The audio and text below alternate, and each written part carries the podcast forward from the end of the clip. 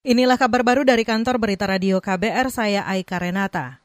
Kementerian Perindustrian mengklaim industri bubur kertas atau pulp and paper berkomitmen menghasilkan produk secara berkelanjutan. Pelaksana tugas Direktur Industri Hasil Hutan dan Perkebunan Kementerian Perindustrian, Edi Sutopo menyebut industri bubur kertas berupaya meminimalisir dampak negatif terhadap lingkungan.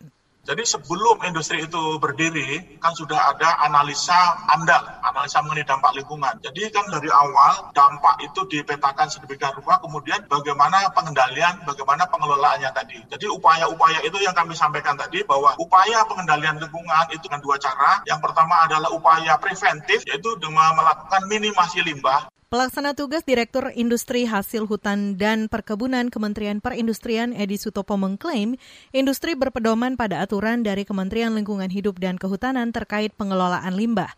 Saat ini industri pulp di Indonesia menempati peringkat 8 dunia, sedangkan industri kertas ada di peringkat 6 dunia. Kita beralih penumpang dan petugas angkutan umum massal di Jabodetabek diklaim patuh protokol kesehatan pencegahan COVID-19.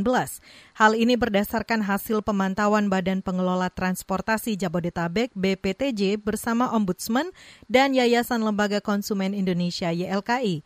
Kepala BPTJ Polana Pramesti mengatakan pemantauan dilakukan di 21 titik moda angkutan umum massal di Jabodetabek seperti Transjakarta dan KRL penyelenggaraan angkutan umum perkotaan pada moda kereta api dan moda transportasi darat serta masyarakat sebagai pengguna jasa atau penumpang semuanya hampir sebagian besar alhamdulillah sudah memenuhi ketentuan protokol kesehatan yaitu 3M, memakai masker, mencuci tangan dan menjaga jarak.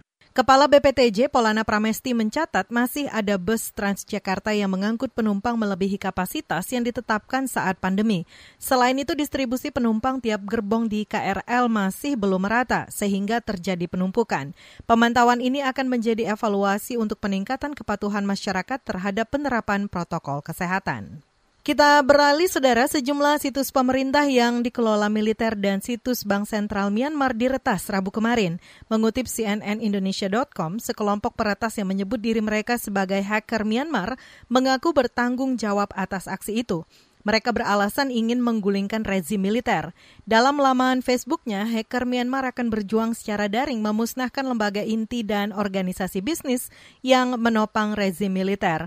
Myanmar Hackers juga meretas situs Direktorat Administrasi Investasi dan Perusahaan Myanmar, Kementerian Bea Cukai, hingga media yang dikelola junta militer seperti lembaga penyiaran negara Myanmar Radio and Television. Demikian kabar baru dari kantor Berita Radio KBR, saya Aika Renata.